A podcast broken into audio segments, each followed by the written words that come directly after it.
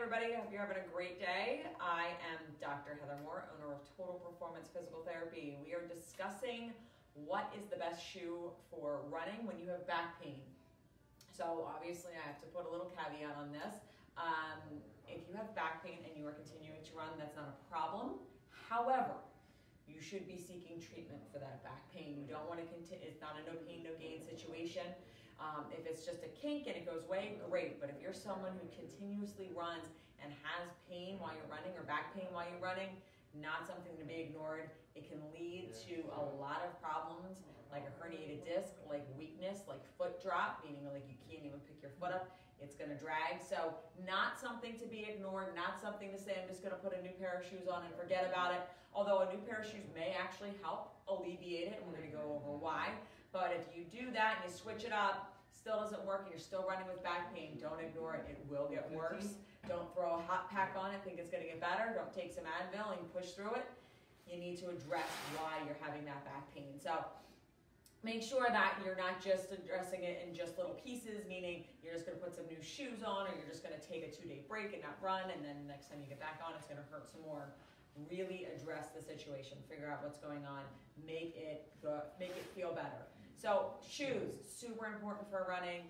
I know everyone would like to go to Kohl's and buy the $30 pair of shoes and be done with it, and that's really not how it works. And it's it's really can be detrimental to you to do that. And it is it is if you're going to take up the sport of running, the one thing you have to do is go to a running store and get fitted for a proper running shoe. And there's no way around it. It's really important. I'm going to show you the things that we, are going to look for uh, when you go, and it's really important that you get the correct shoe to fit your foot, and I'm actually going to show you why. So let's start by just kind of taking off my shoe here. So there are basically three types of shoes. You have a support shoe, you have a neutral shoe, and you have a cushion shoe. That's very basic and very general. There's a lot more to it than that.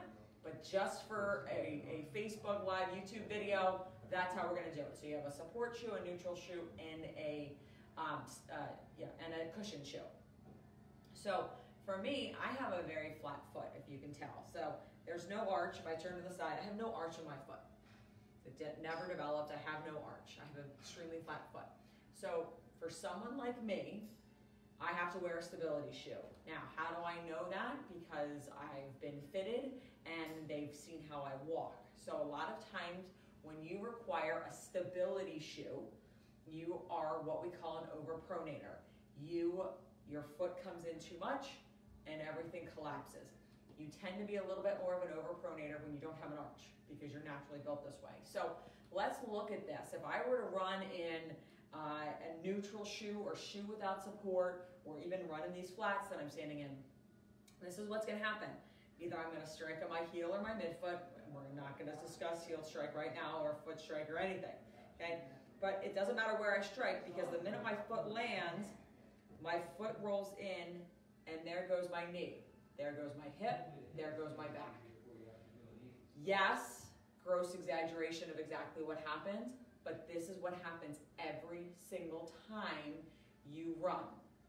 So every footstep you do, you're going to roll, you're to roll on the inside, and then this is to collapse, and this is to collapse, and then you're to go up to that, which is probably why you're having foot pain. Now, if you get a stability shoe like I need, I get an arch, and what happens is when I go to put my foot down and I run, this stays neutral.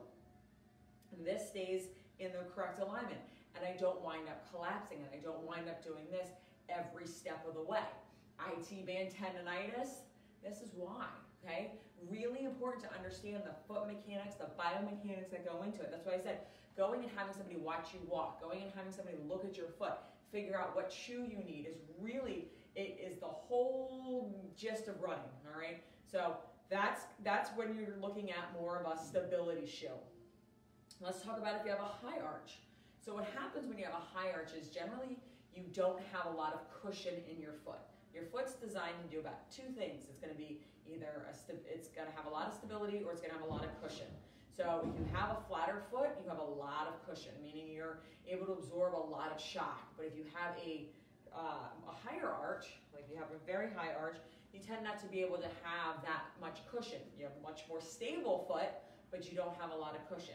So instead of having that padding that runs through and absorbs some of that force, your, your foot just sends it right up the chain. So every time you step, it's like you're just slamming your foot on the ground because it, your foot doesn't have the ability to move correctly in order to absorb the shock up the chain.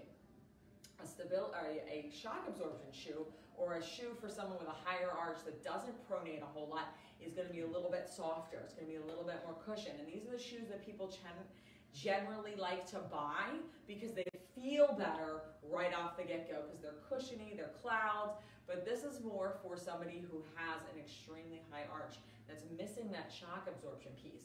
Now you do have a neutral shoe.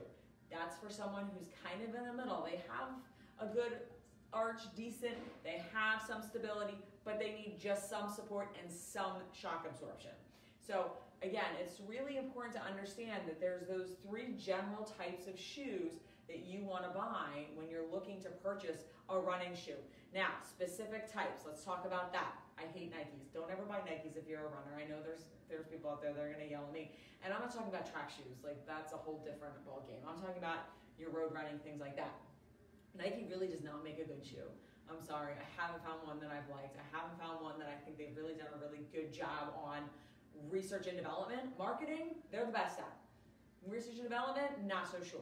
Um, so you want to make sure that you, I, I would avoid the Nikes. Um, Brooks, New Balance, Asics, Saucony, I think those are kind of your four really good running shoes. And they all make shoes in each separate category that are really good in the stability, in the neutral, and in the shock absorption category. So I think either any of those are going to be good. Hokas, I don't really have an opinion on them. People love them. I think it's walking on a platform shoe. I did it for a day. It hurt my knee. It hurt my back. Um, I really need a more stability shoe, and I don't find they're the greatest stability shoe. I know people who run in them and they swear by them.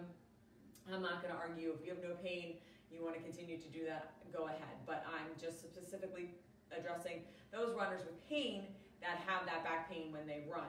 It is really important that you get the right shoe. On top of the right shoe, you need to be doing your foam rolling. You need to be doing your strengthening. But a shoe plays a major role in your foot and how your foot reacts to the ground plays a major role in your knee and your hip. You want to replace your shoe about every 300 miles. Your shoe will most likely not show any wear and you will need to replace it. The inside of that shoe will break down before it will ever show visible wear on the outside. My shoes look brand new at 300 miles. A lot of times I'm running on the tread right now, so they don't really show anywhere. Um, and I run hard, and I run um, and I run in stability shoes, and I have a wear pattern that's atrocious. But you can't tell it because every 300 miles I'm changing shoes, and if I don't change shoes at 300 miles, I start to get shin splints. Like if I start to feel shin splint, I know I've, I've messed up and I went over my my shoes. So really important to track how many miles you're doing on your shoe, track uh, when you need to replace that shoe and making sure you're doing it and not waiting to look at the bottom. I can't tell you how many times people come in here and look at the bottom of the shoe and be like, it's totally fine. I'm like, no, no, no, that's not when the shoe breaks down. The shoe breaks down internally first before you ever see it. So that's kind of a quick and easy rundown on what shoe is the best for you when you are running with back pain, but honestly, go get yourself fitted at a running store. Do not try and buy these off of Amazon. It's not going to work, and, and you're going to wind up frustrated and possibly buy the wrong shoe. And if you get the wrong shoe, you're really doing yourself a disservice and you're not helping yourself out. If you or someone you know is suffering from pain and wants a free consultation with one of our doctors of physical therapy, all you have to do is call our office at 215 997 9898 and we'd be happy to get you in. Thanks and have a good night.